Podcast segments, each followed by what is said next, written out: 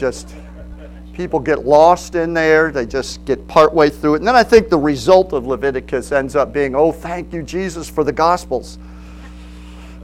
Um, Leviticus was all about the preparing of the priesthood under the Old Covenant for serving before the Lord, praying, leading others, standing in their uh, office as, as a priesthood.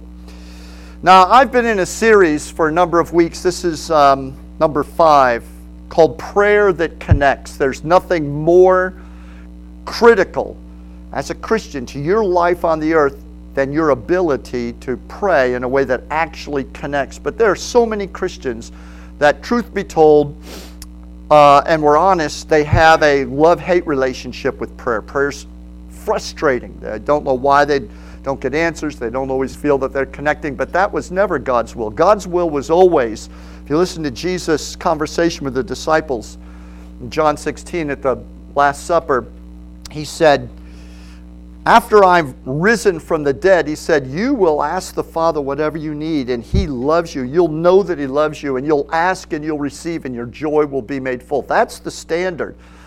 But that doesn't always happen. And it's not because what he said isn't true, it's because, sadly, number one, we don't understand a lot of the essential things that are important to understand about prayer. Um, and number two, Satan fights our prayer life. He probably fights it more than anything else in your life. Um, your ability to connect and commune. He tries to attack it with uh, concepts that just simply clutter the truth, make fellowship with God difficult. Um, in one way or another, he's always fighting. So we we want through this series to kind of clear that up and give some clarity. So prayer that connects. Part five this morning is called Grace, Righteousness, and Truth. And I'm going to read just the first three verses. Leviticus 16. But I'm going to give you an assignment. I'm going to ask you to go home and read the entire chapter. Um, we're not going to do that this morning, but we're going to get a running start at it. And um, this message isn't about Leviticus 16, it's about preparation for prayer. How to prepare, prepare to pray. And it's it is a replacement for the notion that prayer is just something you do off the cuff casually, wherever you happen to be, in whatever state of mind you find yourself. Any kind of condition of mind or heart is a proper condition to pray because prayer is empowered by the fact that God is always listening. So it doesn't really matter our position and where we're at, our attitude um, prayer works because God is full of grace and He loves everyone and He's just eager for, He's just dying for somebody to talk to. And uh, so He's just grateful for any kind of prayer we happen to throw up to Him. That, that concept really needs to be challenged and replaced with a more healthy, realistic concept of what God requires in prayer. And so you may be surprised. You know, I'm a huge.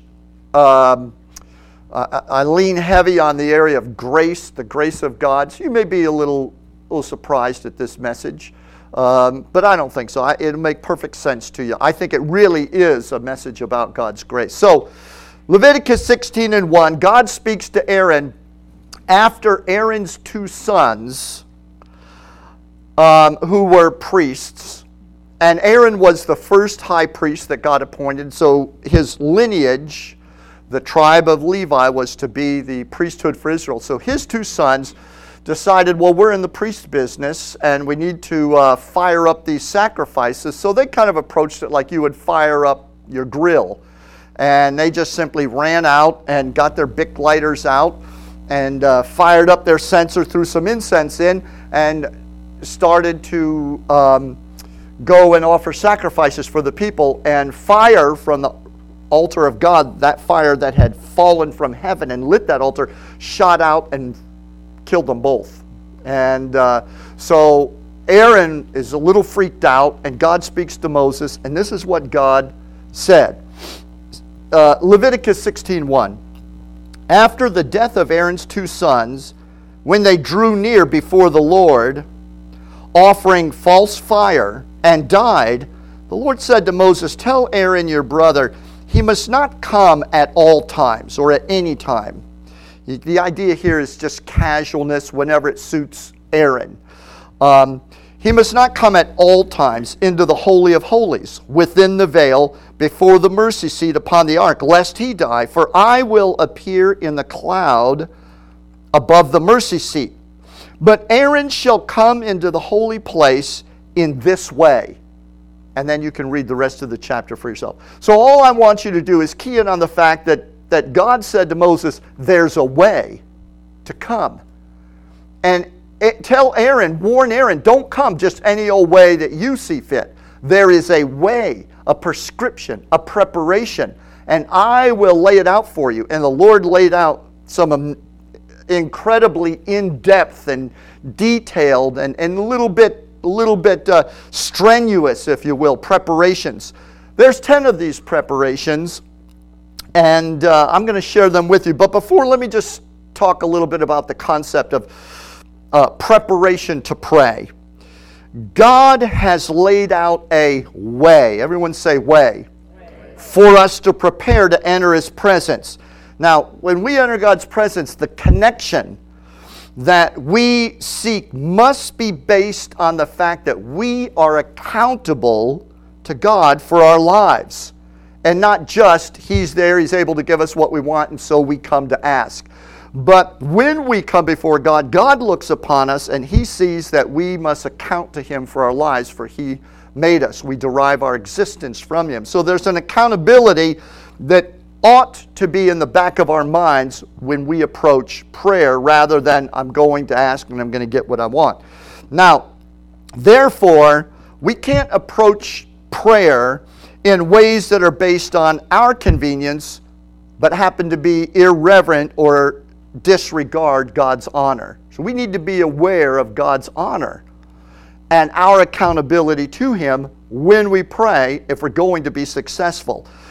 So, a couple of chapters before this, in chapter 10, it says that uh, Nadab and Abihu, that was uh, um, Aaron's two sons. Aren't you glad you named your kids Davy?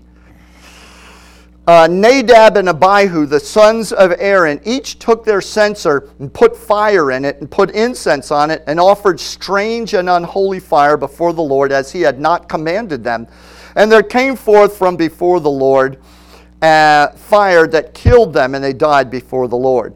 So let me just summarize that lest anybody leave this morning terrified to approach God in prayer because uh, all of you are here, so none of you have died. Fire hasn't come out from your Bibles and consumed you or when you prayed, but there's still something here that actually happened and happened for a reason. And if I could summarize it, I would say casual motivations disrespect God and kill prayer. Now, casualness is not the same as comfort. God wants us to be confident, wants us to be comfortable in His presence. So He's not wanting us to be dancing around and full of fear and unbelief and terrified. But casualness has to do with putting our own convenience first. So that's what casualness means. And so God is basically saying that don't allow yourself, as you approach prayer, to be motivated with the first consideration being given to your convenience because you're likely going to end up disrespecting God and failing to honor Him and to recognize His honor. He comes first. Jesus said it like this in Matthew 6 Seek first the kingdom of God and His righteousness. All these things will be added. So let me say to you, God wants to bless you. There's, he's more eager to love, to bless, to, to enhance, to lift up you but it can't happen if you regard yourself more than you regard Him. If it doesn't matter to you to find out the worth of God's honor, then you're really not approaching Him understanding who you're approaching. You're just simply going to your favorite restaurant. Okay, so God lays out 10 preparations for Aaron in order to enter God's presence and receive the blessings that he wants to give. Now, let me say this that since God's requirements for holiness, holiness did not pass away, with the coming of the New Testament. God still requires holiness just as much as He required holiness in the Old Testament. It's just that the way, and, and you can get yet last week's message, it's all about this. It's the way we appropriate holiness is different. Rather than embracing the regulations of the Old Testament, we embrace Jesus who fulfilled the regulations. But the net result of it having an effect of holiness in our life is still paramount and God still demands, Be holy, for I am holy. So, since those requirements for holiness have not passed away, these 10 preparations that I'm going to share with you, and I'm not going to share all 10 of them this morning, we're going to get, to, get through three of them. Um, these 10 preparations still remain in place today. It's just that we don't practice their symbolic rituals as Aaron did. Instead, we practice their actual fulfillment through our relationship with Jesus. So, as I share with you these 10 symbolic rituals that Aaron went through, understand Jesus fulfilled them. And as you embrace Jesus and treat Him and your relationship with Him, as Aaron treated these commandments, the Lord will bring you into holiness and compliance, and you'll be prepared to pray. Okay, uh, these 10 steps can be found in Dr. Myles Munroe's book, Understanding the Purpose and Power of Prayer. Just in case you're interested, I highly recommend it. Number one, preparation number one is appropriate God's grace. We begin by appropriating the grace of God. The very first thing that God prescribed to Aaron was for him to uh, cover his sins and the sins of the people that he was going to be interceding and praying for with the prescribed animal sacrifices that would be offered up. And so that was the very first thing that God said to Aaron get those sacrifices that I tell you and offer them for your own sins and for the sins of the people that you are going to be praying for. This means that God's provision to deal with sin comes before everything. It comes before praise and it comes before petition. I know the Bible says, enter his gates with thanksgiving, his courts with praise. But I assure you that our approach to God must begin with God's grace to cover our sin because God cannot receive praise, petition, or any other communication or communion out of a life that is holding back sheltering and harboring sin. Now, I've already talked and shared with you about moral perfection. Holiness is not moral superiority or moral perfection. It is being dedicated unto God. And it takes honesty, humility, and again, get last week's message, you'll understand. But the animal sacrifices that were sacrificed that God prescribed to Aaron were all symbols of Jesus, the Lamb of God, who would purge us of our sins. So God on credit would honor Aaron and the people of the Old Testament when they would offer those animal sacrifices if they, in doing it, number one, did it as he prescribed, number two, had faith and believed that God wanted to forgive them and was providing a way for them to be forgiven.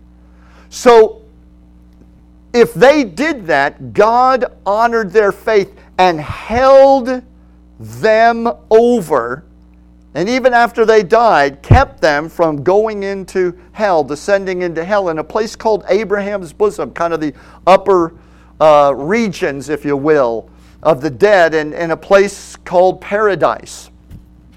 And until Jesus, the Lamb of God, was sacrificed at Calvary. And then the Bible says when Jesus rose from the dead, he stopped by Abraham's bosom and he collected up all those people, Abraham and, and Aaron and Moses and all those, all those Israelites that died in faith, believing that God wanted to and was willing to forgive their sins because the, the actual sacrifice, Jesus, the Lamb of God, was offered that their symbolic sacrifices represented.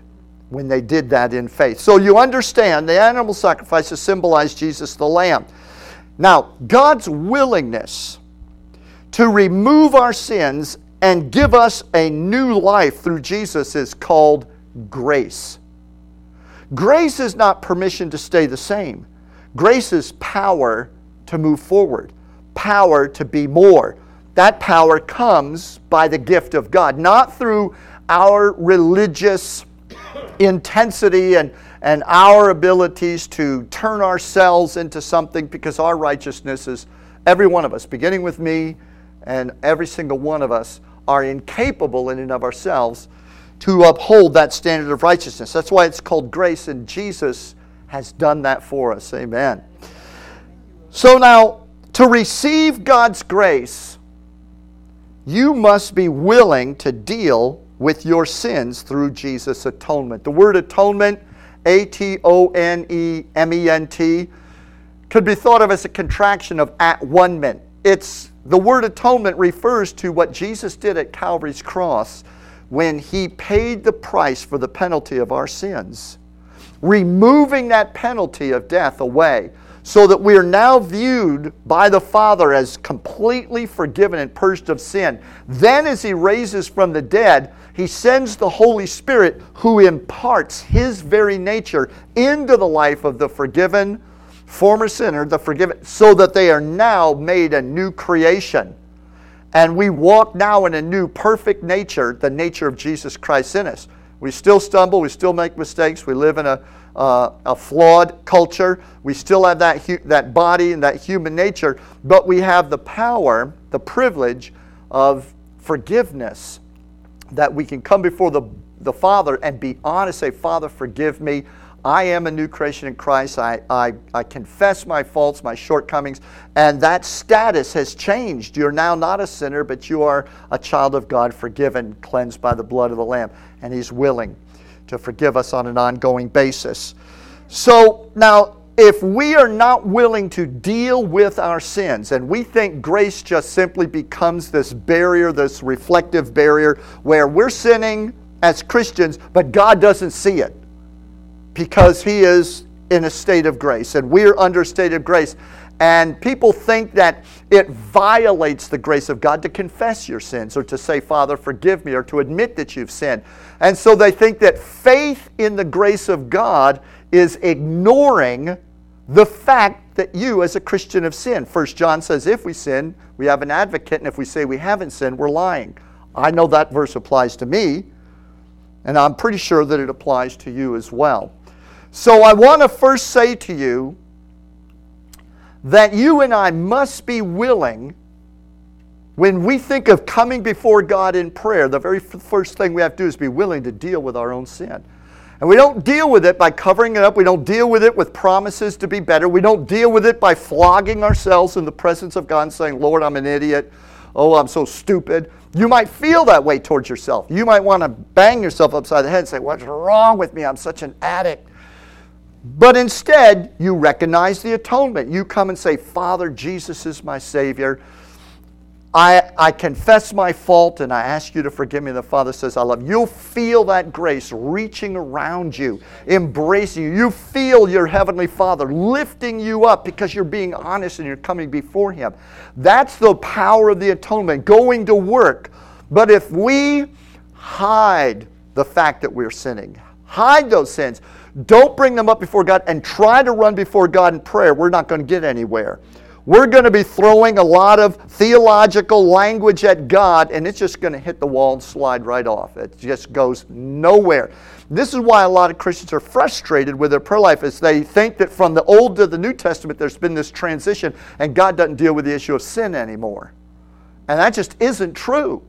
Or they're afraid to even talk about it, thinking that, well, if we talk about sin, people aren't going to come to our church. But the fact is, the whole world is walking around in this disease, and they're going crazy and losing their minds trying to figure out uh, how to cure and rectify the problem. When the reality is, is that at the core of the issue is the fact that Adam and Adam's race are broken, their connections broken through sin, and sin is the issue that needs to be dealt with in each individual's life.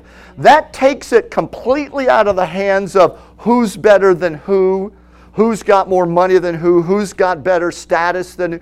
Everybody's equalized in that everybody has sinned and fallen short of the glory of God, and that puts everybody in the same need. And Jesus' blood provides the same answer and the same help. You know, it's a wonderful, wonderful. I mean, I just see the grace in that.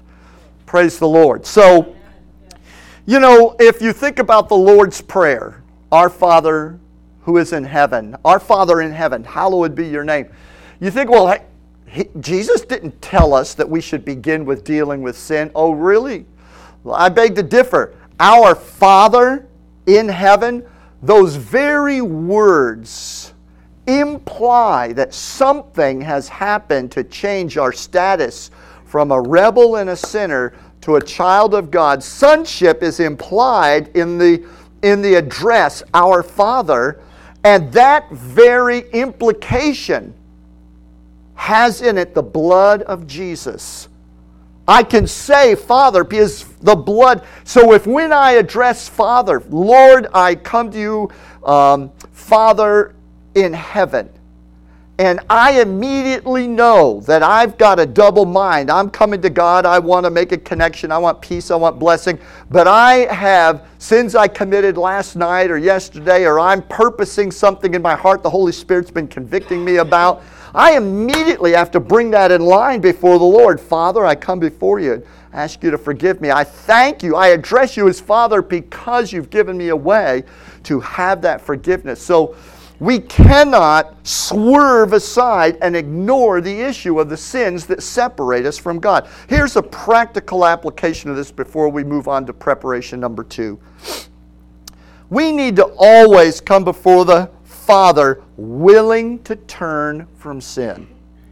Every time you pray, your heart needs to be willing to turn from sin. Let me tell you, this is why a lot of our prayers, and I say ours, so I include myself, end up on the junk heap of unanswered prayers that don't go anywhere because we pray and God cannot be fooled. He knows that you are holding back in an area of your life that you're convicted about and you know it's sinful, you know it's not right, but you don't even want to pray about it because you're afraid God's going to convict you about it. You don't really want to deal with it yet. You're not willing to push it forward before the Lord and say, Father, talk to me about this. Is this right or not? Because we're afraid that if He says it isn't, oh man, I am not really finished with this. I don't want to deal with this.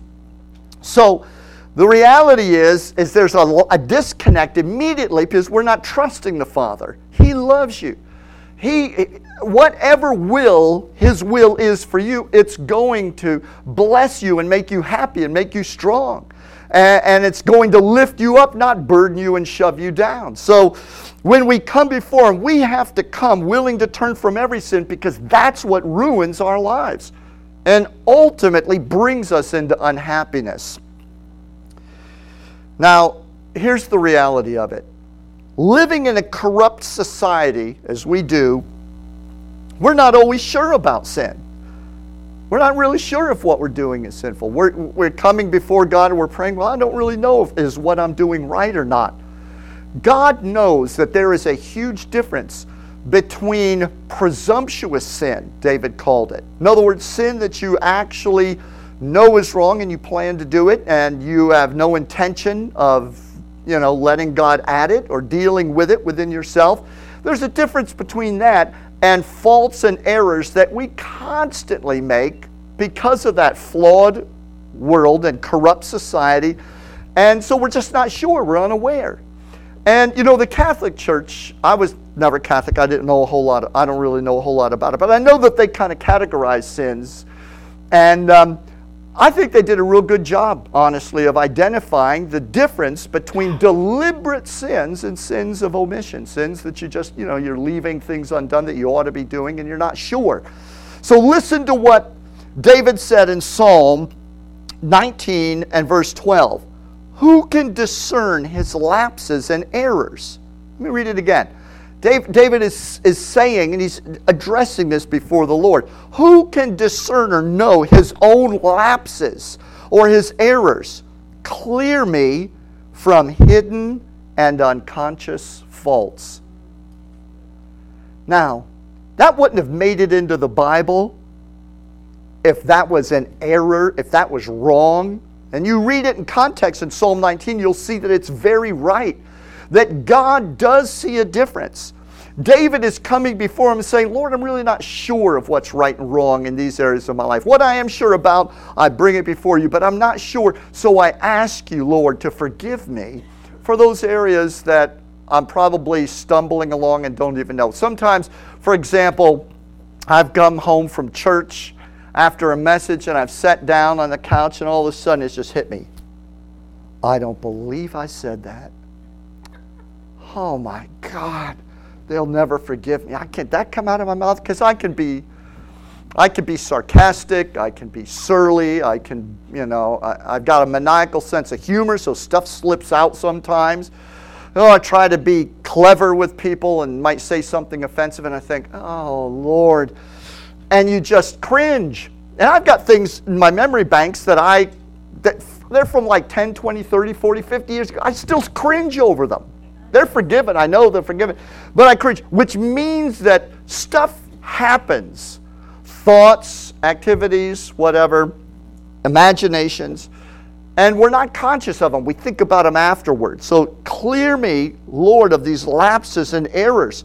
And in doing so, we're made aware. God helps us, He, he increases our authority and our ability to manage our own thoughts, actions, and words. So you can see the grace working. That's an, that's an Old Testament verse, New Testament principle, still with us today. So, practically speaking, ask the Lord to examine your heart and your mind. Listen to this verse again from David, Psalm 26, verse 2. Examine me, O Lord, and prove me, test my heart and my mind test my heart and my mind. Now, in the King James it says, test my heart or prove my heart and try my reins. Well, for years I used to think, I, I like horses. I used to ride horses when I was a kid. Um, and so I thought, reins. And I thought, well, that makes perfect sense. Try the reins of my heart. And I could see the Lord, you know, got, He's got the reins of my heart and He's turning me to the left and the right. And I'm like, happy, Lord, just lead me the way you want me to go. And so I, um, I researched it and realized that the, the word was not reins like the reins of a horse, but it meant your kidneys. Renal failure, reins. Try my heart, test my filtration system. And it was a symbolic reference to the mind. The heart produces motives, but the mind takes those motives and applies action and function to our motivations. And so he, God, eh, David is coming before God. He's saying, Lord, prove me, test my heart and my mind, my thoughts. And so that's grace is coming before the Lord. Ask the Lord, Lord, sift through my mind, show me. How often do you and I excuse ourselves and refuse to allow ourselves to consider that God may want to continue your ongoing improvement in education? We just say, look, I'm a Smith's we Smiths are all this way. This is my daddy was this way, grandfather. This is the way I am. We go to God and we celebrate the Lord's changing me. Hallelujah. I'm a new creation in Christ. But then when God really wants to change you, there you are digging your heels in saying, This is the way I am. You're holding back those old patterns. But the Bible says we have to be willing to let God change us. Stop holding on to those patterns and habits of your old nature, while at the same time you expect to be able to pray and ask God to show you a new way, make the new creation to be effective in your life. God's trying to make you effective, so allow Him to bring about that new nature in you and don't hold back in that way. So, David in Psalm 66 talks about him bringing the sacrifices of praise when he goes to the house of God. Or and, the house, and going to the house of God in the Old Testament was very much about going to pray, coming to pray, and to go into God's presence in prayer. In the New Testament, we pray, we are the house of God. We pray when we're driving our car, we pray under a lot of conditions. But what I'm talking about this morning is not so much finding that physical prescribed condition to pray under, but that mentally prepared and the preparation of your life and your attitude um, since you are that house of God. So David's talking about, I went to the house of God and I was praising God with a loud voice. I was praising God with great celebration. And in the middle of saying I was praising God, celebrating Him with a loud voice, David said this. And you really want to mark this in your Bible if it's not marked already. Verse 18 to 19, Psalm 66, David said, Now, in the middle of praising God, if I had cherished iniquity in my heart, the Lord would not have listened. But truly, God has listened and has attended to the voice of my prayer. Now, I always knew that verse from the King James translation if I regard iniquity in my heart, the Lord will not hear me. Iniquity means lawlessness or the desire to sin, the, the, the desire to go out and break God's commandments. So, but what he was really saying in the Hebrew language was not something as casual and light as uh, if I regard or if I think about iniquity, because the devil uses that to beat Christians to pieces. You know, a man wisely said many years ago, you can't prevent the birds from flying over your head, but you can keep them from nesting in your hair. And so your mind's going to have really crazy, stupid, sinful, awful, lustful, violent thoughts that are going to and you're going to think, where did that come from? Five o'clock evening news. Or whatever, you know, whatever zombie show is your, you know, show du jour, whatever. So, you know, thoughts are going through there. Let it come to pass. So, he's not saying if I regard iniquity in my heart. He's, the word regard is cherish. If I cherish, if I make it my own, if I claim for myself iniquity or lawlessness, the Bible says if I do it in my heart, the Lord will not listen to me when I pray. That answers a number of re- that answers questions about a number of our prayers that have not gone anywhere. Amen. Not getting a whole lot of amens this morning. It's all right. I'm going to keep going. You know, I got a license, so I'm going to use it. Um, but God does hold you responsible for the sins you do know about. So if you cherish sin in your heart, the Lord's not going to hear you until you're willing to come before Him and deal with it. Now, if you're not bringing it before Him and deal with it because you're afraid you can't deal with it, let me help you. You can't deal with it. That's why you're keeping it from God. But He can help you. And it begins by putting it before Him, saying, I'm willing to change. Help me, Lord and He will love that, and He'll love you, and He'll embrace you, and He'll work with you. Praise, because He's the one who wants you to overcome, and He's going to help you do it. Now, we are responsible for the sins we do know about. So, sheltering certain sins, sheltering meaning compartmentalizing. While I come to God, I'm asking for help in this area of my life. I know that I'm practicing sin in this other area of my life, but that's in another room. And Lord, we're meeting in this room right now. So let's not be talking about that room. That's that room, not this room. Person comes before God says, Lord, help me in my marriage, my relationship. You know, we're, we're having a t- difficult time. But in his business life or in her work situation, they're involved in some corrupt things. But they, that's my life over there. I'm praying about this. The Lord won't see. The Lord won't do that. He sees your life holistically, and he's he.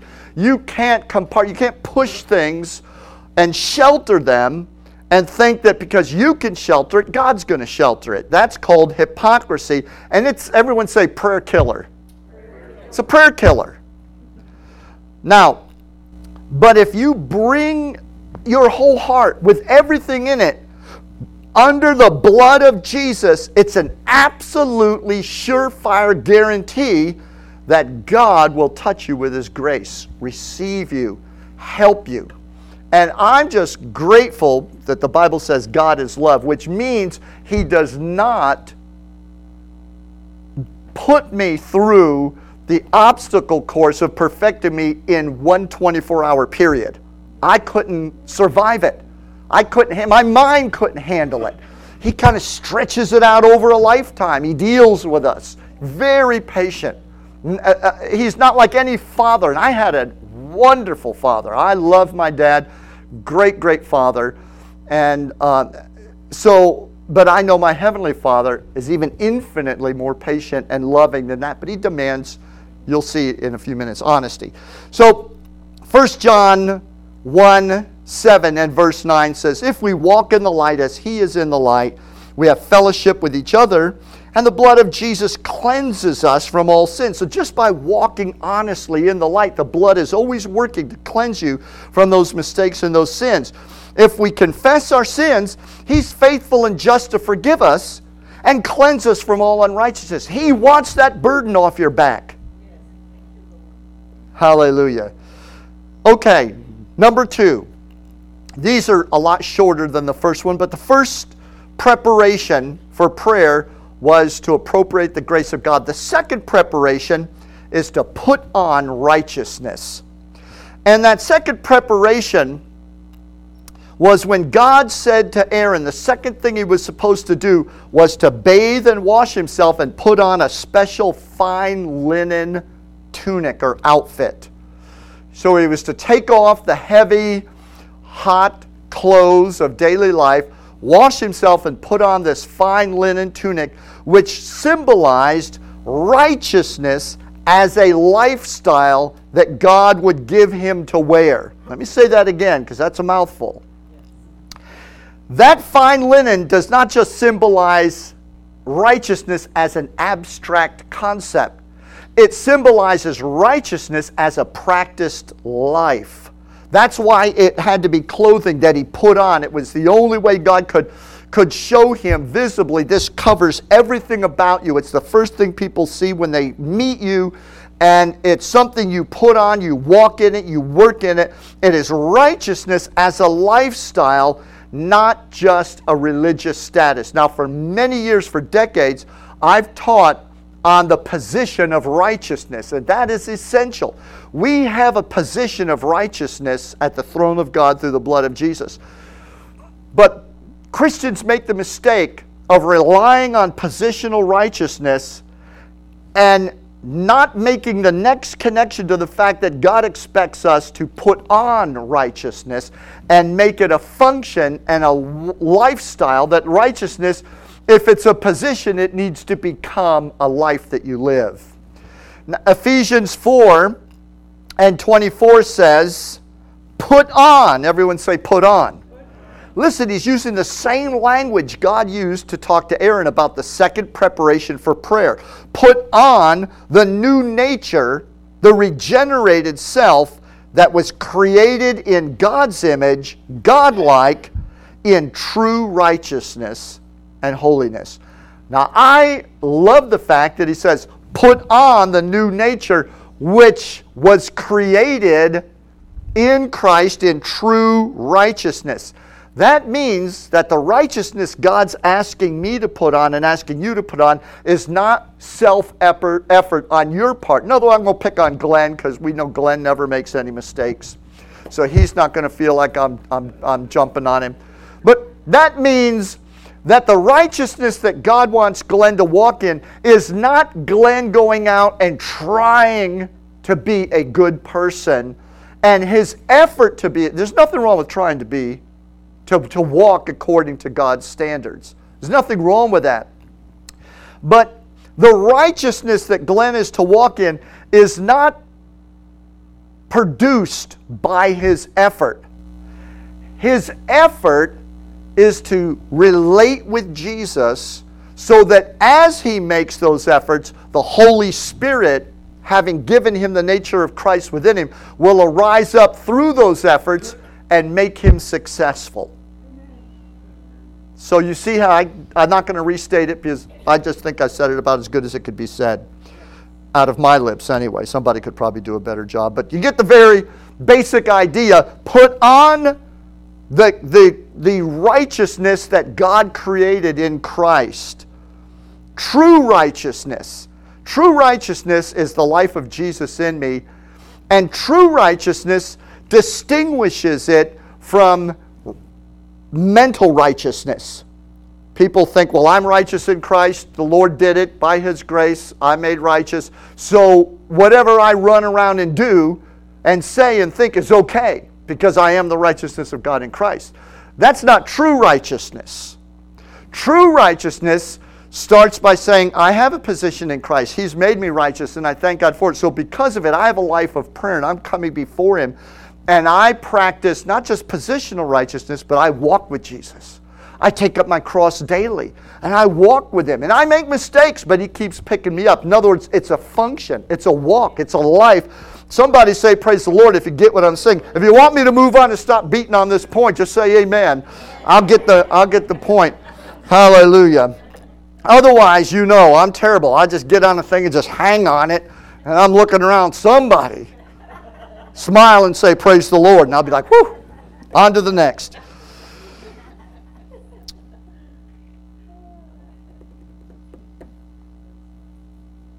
For prayer to be successful, your relationship with Jesus cannot just be a set of beliefs. When Jesus removed your sins, He didn't just give you a do over. What he did was he gave you a new life and a regenerated nature. You need to put it on, listen, and be that person. That's what that's what putting on the linen is. Put it on and be that person. Be the person you've become in Christ. Um, one more thing, and then we'll we'll go to the third uh, the third preparation. In Ephesians chapter six, when Paul writes about the whole armor of God, he uses that same phrase put on. Put on the whole armor of God so that you may be able to stand against the schemes of the devil. So if you don't put on the whole armor of God, no, no putting on, no standing. No putting on, no standing. Put on the whole armor of God so that you can stand against the schemes of the devil, praying at all times in the Spirit with all prayer and supplication. So when it talks about the whole armor of God, Paul is connecting the idea of putting on righteousness. And by the way, in Ephesians chapter 6, when it talks about putting on the whole armor of God, Paul is simply expanding the idea of putting on righteousness by showing that the new nature that he's given you to put on is actually the armor that Jesus wore when he kicked the devils behind every single day of his life and walked through this world. You're putting on the armor of who? You're putting on the whole, Paul said, put on the whole armor of God. Not your armor, his armor. Helmet of salvation. You can read it for yourself. Um, but you put on the whole armor of God. And a guy years ago used to say, I used to love to hear him say it. He said, You know, keep the face mask down, man. You lift it up, the devil knows it's you in there. Just keep it down, man. He thinks Jesus is coming at him because it's the whole armor of Jesus. That breastplate's out to here, man. It's built for the muscles Jesus had. There you are, like a twig inside there. You know, you don't look half as good without the armor on as you do with the armor on. So put on righteousness. So the idea of the, the, the, the righteousness that we put on is that it's armor that is designed for the battles of life. Praise the Lord. I'm getting excited. I, I need to keep myself calm. Um, so, at any rate, the armor of God was designed to cover every facet of your life as you triumph over the enemy. And then he says the whole reason was not for you to run around and fight with demons. The whole armor of God, so you could defeat the enemy, was not so you could run out and engage the devil and fight with devils. Jesus defeated the devil.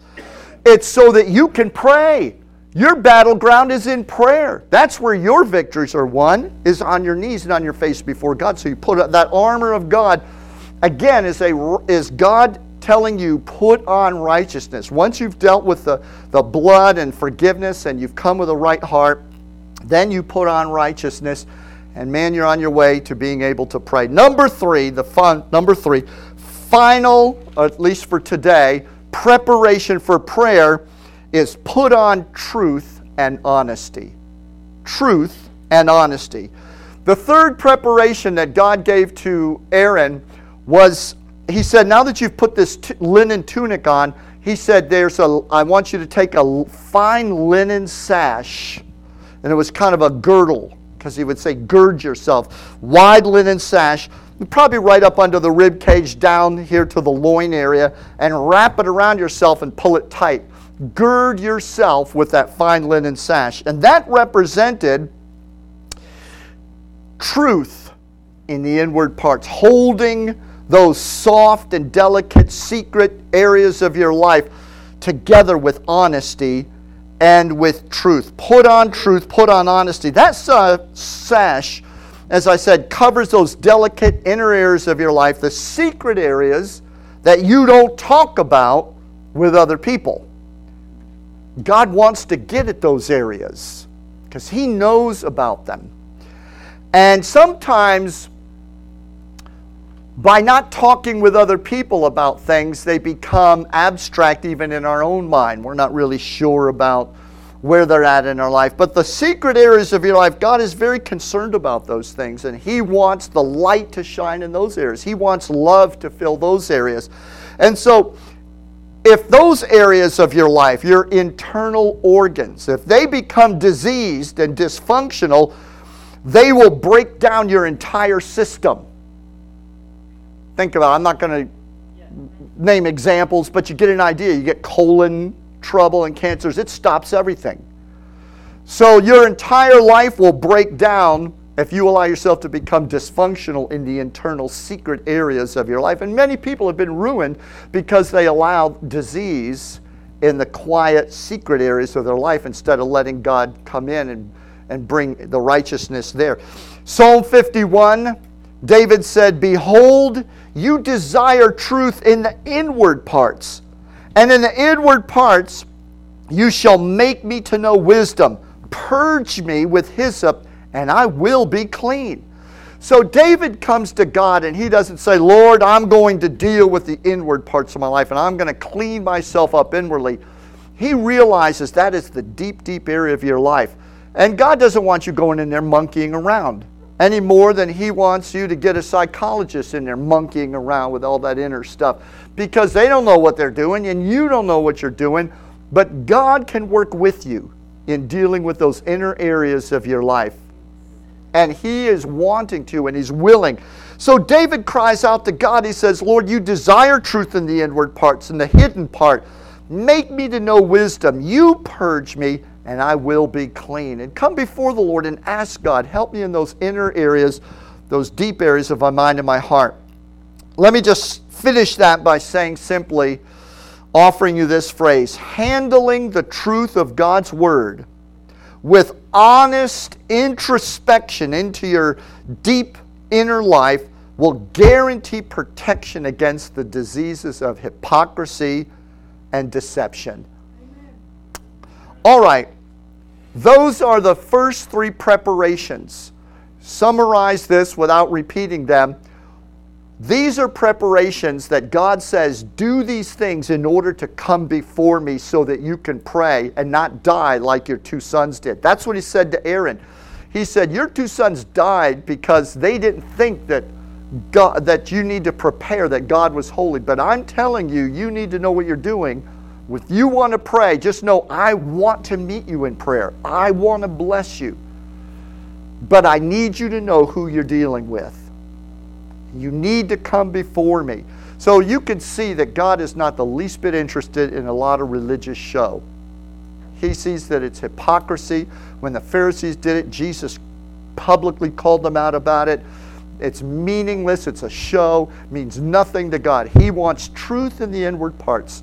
So we begin with those first three steps, and there's seven more to go. Praise the Lord. And they just get better and better. Praise God. But you'll see when we're finished wow, to have a successful prayer life takes preparation of my entire being. Close your Bible if it's open, uh, shut off your phones, whatever, when you're done with your notes, and let's stand together. We're going to pray. Um, our altar call this morning